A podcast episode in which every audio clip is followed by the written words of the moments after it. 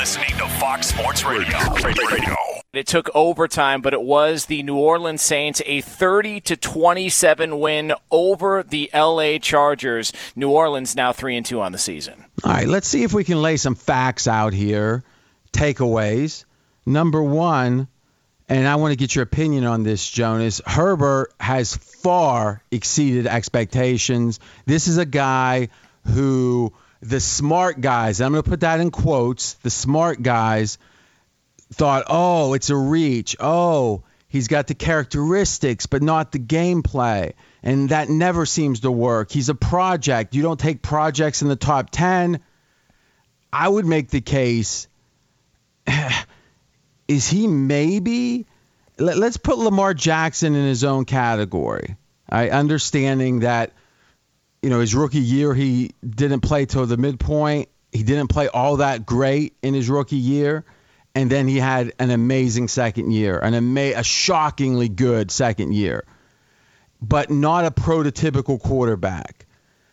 Other than that, name me the quarterback who's had a more impressive start. What was the last quarterback you'd say after four or five games, I'd rather, or four games, I'd rather have him over Herbert? Oh, geez. Um, I guess just starts Patrick Mahomes because he didn't start until his second year. Yeah, so um, you could say no to that.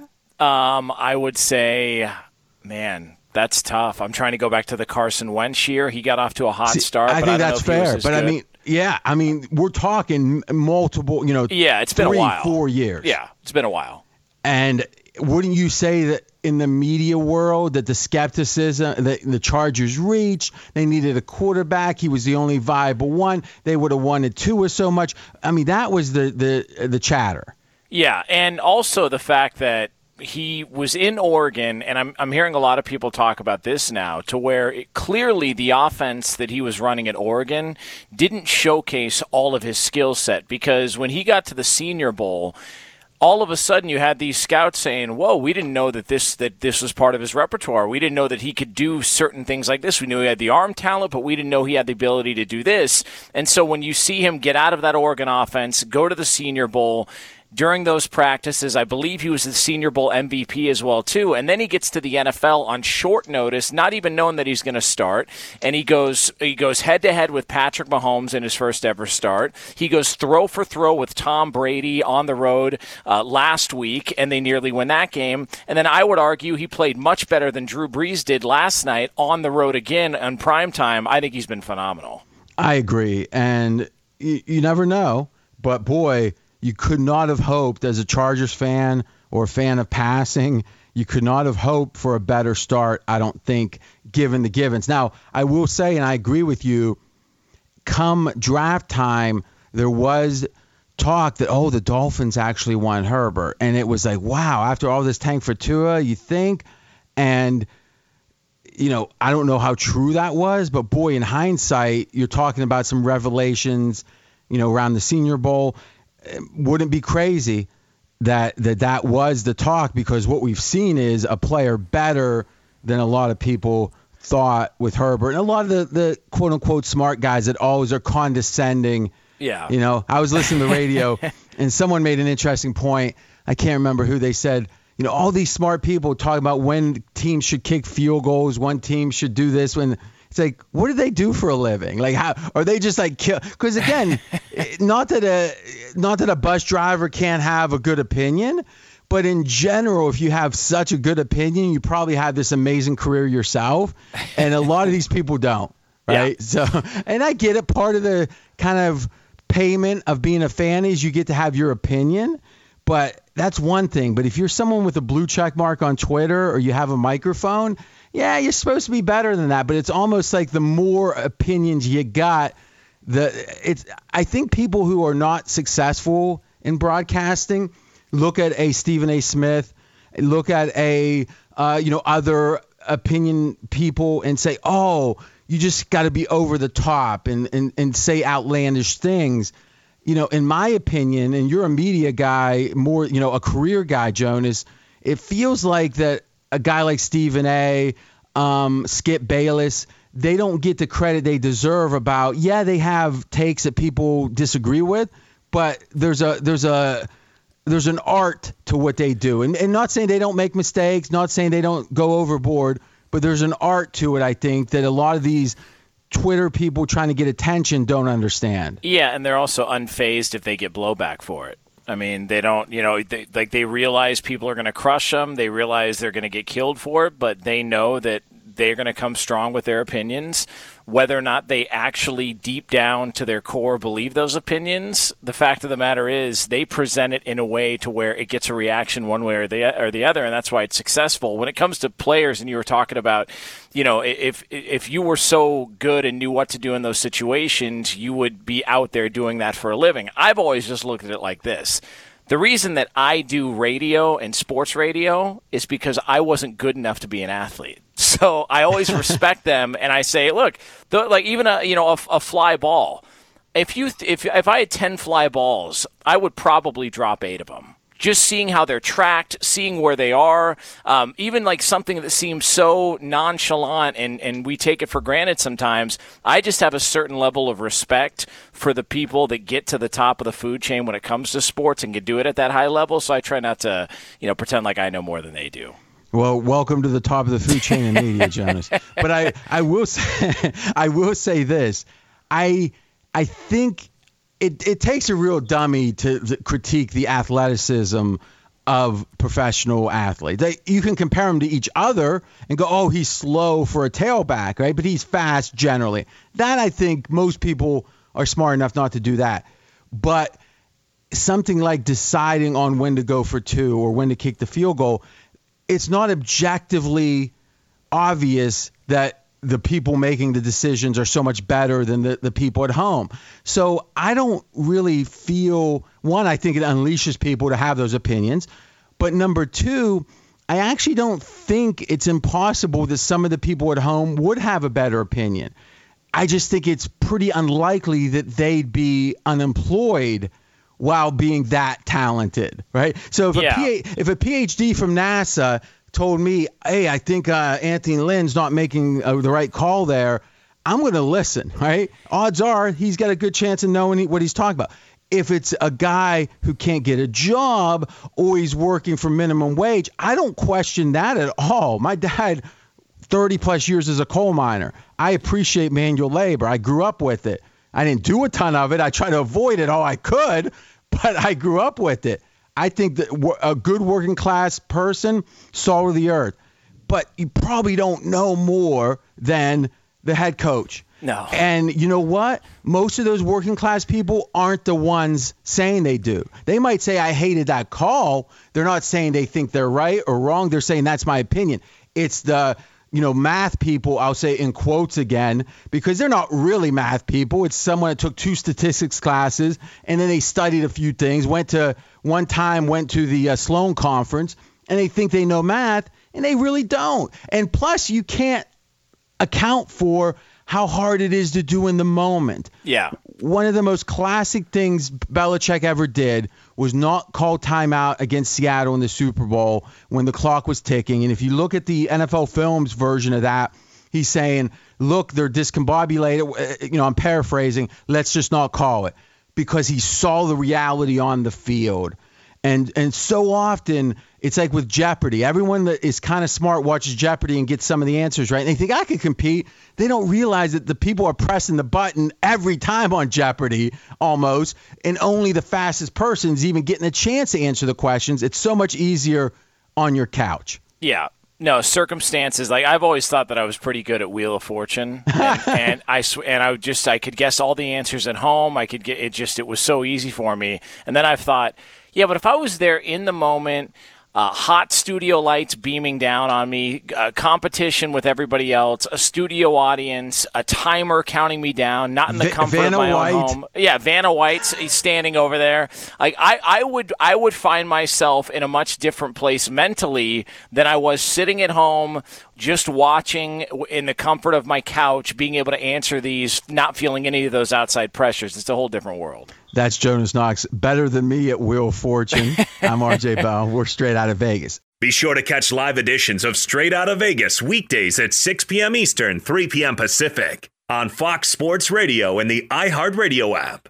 Alex Smith was called to duty after almost two years away after a devastating leg injury, RJ, on Sunday against the Rams. Kyle Allen goes down with a shoulder injury. Alex Smith comes in. It was great to see him on the field, but the performance was nowhere close to it. No, and first off, with we should have known with Kyle Allen when you have such small hands, you're frail, you know, frail skeleton. but all joking aside, in a way, we owe it to Alex Smith to be candid about the performance. We can celebrate, and I think we should, the amazing perseverance. And and I'll be honest with you, I don't get it. I get wanting to come back to your physical health. I totally get that. Um, and I so respect the amount of work it takes, you know, with an injury like that, and the the surgery after surgery, and oh, I mean, it's it's it's courageous. I mean, that's not too strong a word. Alex Smith, courageous. But when he was on the field, let me ask you as a fan, as a human being, I was scared for him. Yeah. I was too. He got uh, early on. He got sacked, and Aaron Donald was was on him, and they were standing up, and I couldn't help but just watch his leg the entire time, and almost given a side eye of God, I, I hope the same thing doesn't happen when he got taken down to the ground. It was great to see him, but I was terrified that something was going to happen. And and if you've seen just like he had to go because it was so severe, he had to go to a, a special um, a, a unit in San Antonio that deals with bomb blasts. That's how severe his injury was. It wasn't even just a football injury. He was talking with people who went to war and had limbs blown off and were recovering from that. That's how bad the injury was. And to see him come back, it was it was a little terrifying at first for sure. And I'm not sure that changes, to be honest. Yeah. Though obviously, as he takes hits, you're going to feel like okay, he can take that hit or that. But that's the thing about these types of injuries. There, there's a certain randomness you can't control to them. It's just a certain angle, a certain moment, a certain amount of weight. But it goes to show if you had any doubt before, you should not have any doubt now. These professional athletes are a different breed. There's something in them that motivates them in a way that doesn't make a ton of sense to a, a typical person. And to me, I admire it. And I, as kind of a, compulsive type who you know can get obsessive about achievement myself i kind of feel like i can relate to certain parts of professional athletes not the physical side but the aspirational side. I can't relate to this. I i, I you know in a way that i'm almost in awe of right? I'm in awe of the drive to not care. It's one thing to work really hard. It's another thing to say any moment it could all be taken away, all that work, and he could be worse off than he was after the first injury. And I mean, who knows? I, am not a dog. I mean, obviously they've contemplated this stuff, but just as obviously, it's got to be Alex Smith's decision. All that said, on the field, not good, and still the odds on the comeback player of the year are so noteworthy. So this was a situation in the second half they have a concept in football, and it's called successful plays or success rate. So that's all based upon if it's third and nine and you get eight yards, is that a success? No, right? But if it's fourth and one, you get one yard, it is a success. So he was 0 for 17 with successful plays in the second half, Alex Smith. Five sacks, four incompletion, or check that, five sacks, seven incompletions one failed scramble, which means not enough yards on the scramble, and four failed completions. His net loss was 24 yards on those plays if you count the sacks as a negative. 0 for 17 successful plays. Now, does that take away that it's amazing he got to the point he could even walk on an NFL field and be halfway competitive? No, it doesn't take away from that at all. But it does take away from Washington as a viable team with him at quarterback, at least with the evidence so far. And it also makes you wonder about the comeback player of the year. Now, this is an Associated Press um, award, but they you can bet on it. And right now, Alex Smith is a minus 330 favorite. Wow. The second favorite is over four to one. Big Ben and Cam Newton tied at over four to one. So think about what Cam's done. Yeah. Think about Big Ben. They're both 100 wins you 400 plus, and here 100 wins you on Alex Smith about $30. So $30 for 100 versus 400 for 100. The difference between Alex Smith and Big Ben and Cam Newton. I just I there's got to be real value with Ben and Cam just in the sense that they've already declared that if Kyle Allen's healthy to play and it looks like he's going to be good to go, that he's going to be back out there. So I don't know how you would give this award to Alex Smith if he only gets spot duty throughout the course of the year and those guys are, you know, bringing their teams to the postseason. I got to wonder. And we have a we have a topic on the show, a segment. It's called Taboo but it's true.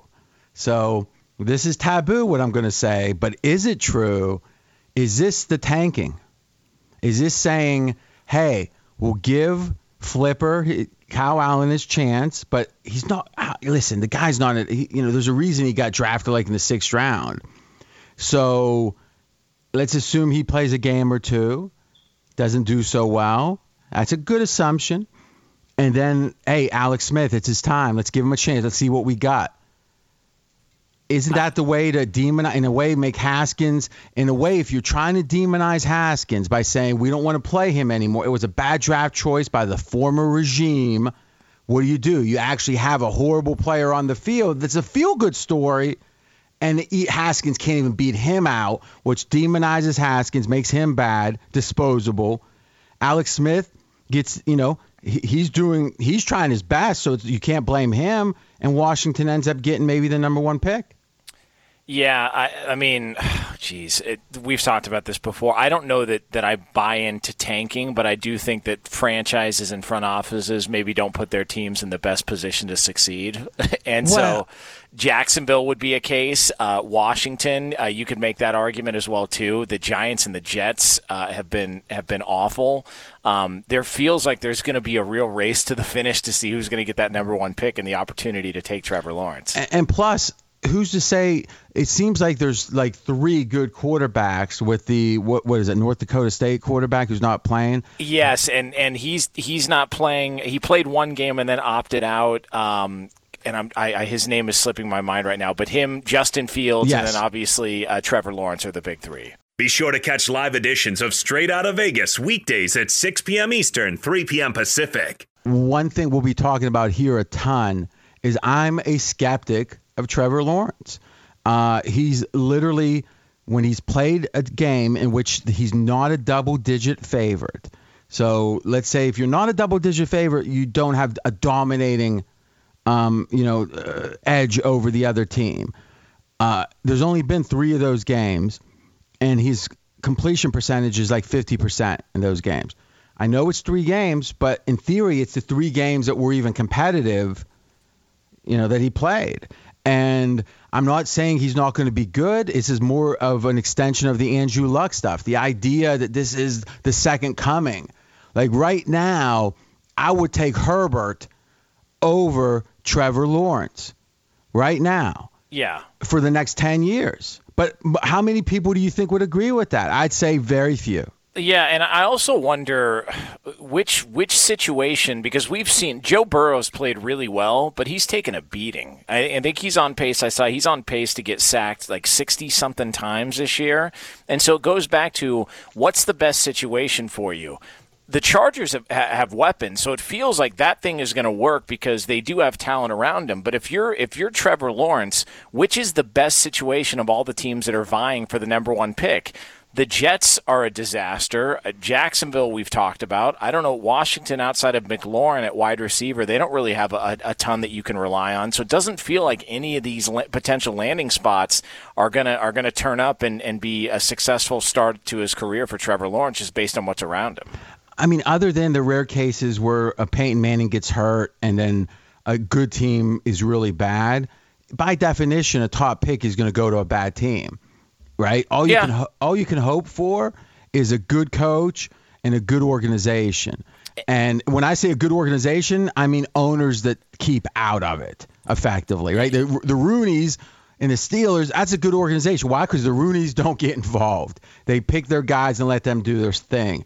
And to me, that makes the Jets especially problematic, it seems like, and potentially other teams problematic. I look at Miami, now they obviously have Tua, and you're hearing a lot of talk now about, uh oh, Dolphins better have been right about. It's like, why? They took a pick. So they, they Tua could be good and Herbert could be great, or Yeah. vice versa. But why are the Dolphins like under any more pressure for that pick to be right than any other pick? Yeah, and I think a lot of people may look at it as law of averages. Not every one of them is going to work out, but you know, you can go back to some years to where, if you go back to 2017, you had Mahomes, Watson, and Trubisky. Yeah, Trubisky hasn't worked out like those guys, but they made the playoffs. They won some games there. I also think the team that's interesting to watch uh, for a potential Trevor Lawrence spot is Atlanta, because Atlanta's winless, and if they were to end up picking number one with seeing how Matt Ryan has regressed and just it, it- that's a that's a conversation that's got to be had that if, Oh. if you have an opportunity you got to take that a Trevor conver- It's not a conversation. I don't Jones. know. I mean, I just What I'm, what I'm what I'm saying is it's a pick. that's uh, I would too. Peyton Manning went to two Super Bowls after they jettisoned him from the Colts. Yeah. Right. So I mean, if you got an all, if you think you got a, a 15 year type quarterback and your quarterback's in his mid 30s or older, forget about it. It's an automatic, I think. And, if that quarterback has any value, it, that someone would trade for him. And I just wonder, and I would need to look up the contracts and see how what the opt outs are. So I don't even know if this is possible. But who would you rather have right now running that 49er offense, Matt Ryan or Jimmy Garoppolo? Matt Ryan's best year of his career was with Kyle Shanahan. They've got a great relationship. Um, he he did amazing things there. I just wonder if Atlanta's picking high enough and they've got an opportunity to take a young quarterback. Do you just flip this whole thing over? You've still got Julio Jones. You've got weapons that you can throw to like Ridley there, and then maybe Matt Ryan pursues something else, and who knows? That could be San Francisco to reunite with Kyle Shanahan. Though I will say this to close is the idea when you start a narrative and the narrative was Jimmy G's no good. Look, Shanahan doesn't trust him, and that was a narrative that started last um, playoffs. Is when you see affirming evidence. Oh, look, that's positive to my argument, like the performance for Jimmy, and then you see uh, negative or, or you know, let's say dispositive evidence, Yeah. and it's like you ignore it. And Jimmy G was hardly he couldn't play last week, and he finally he limped onto the field. Now, is that him? If that's him, he's worse than anything we've seen.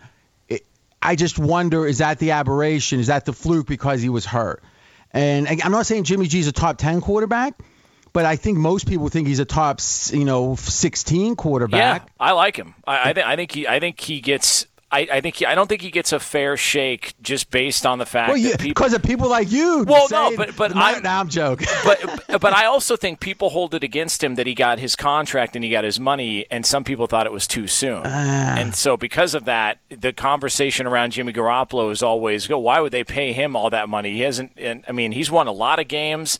They've been pretty successful when he started. They've been a much better team when he started. I just, you know, I wonder i- if Kyle Shanahan has the opportunity to land a Matt Ryan if he goes in that direction because they did. They did look into Tom Brady Yep. this offseason. Fox Sports Radio has the best sports talk lineup in the nation. Catch all of our shows at foxsportsradio.com. And within the iHeartRadio app, search FSR to listen live.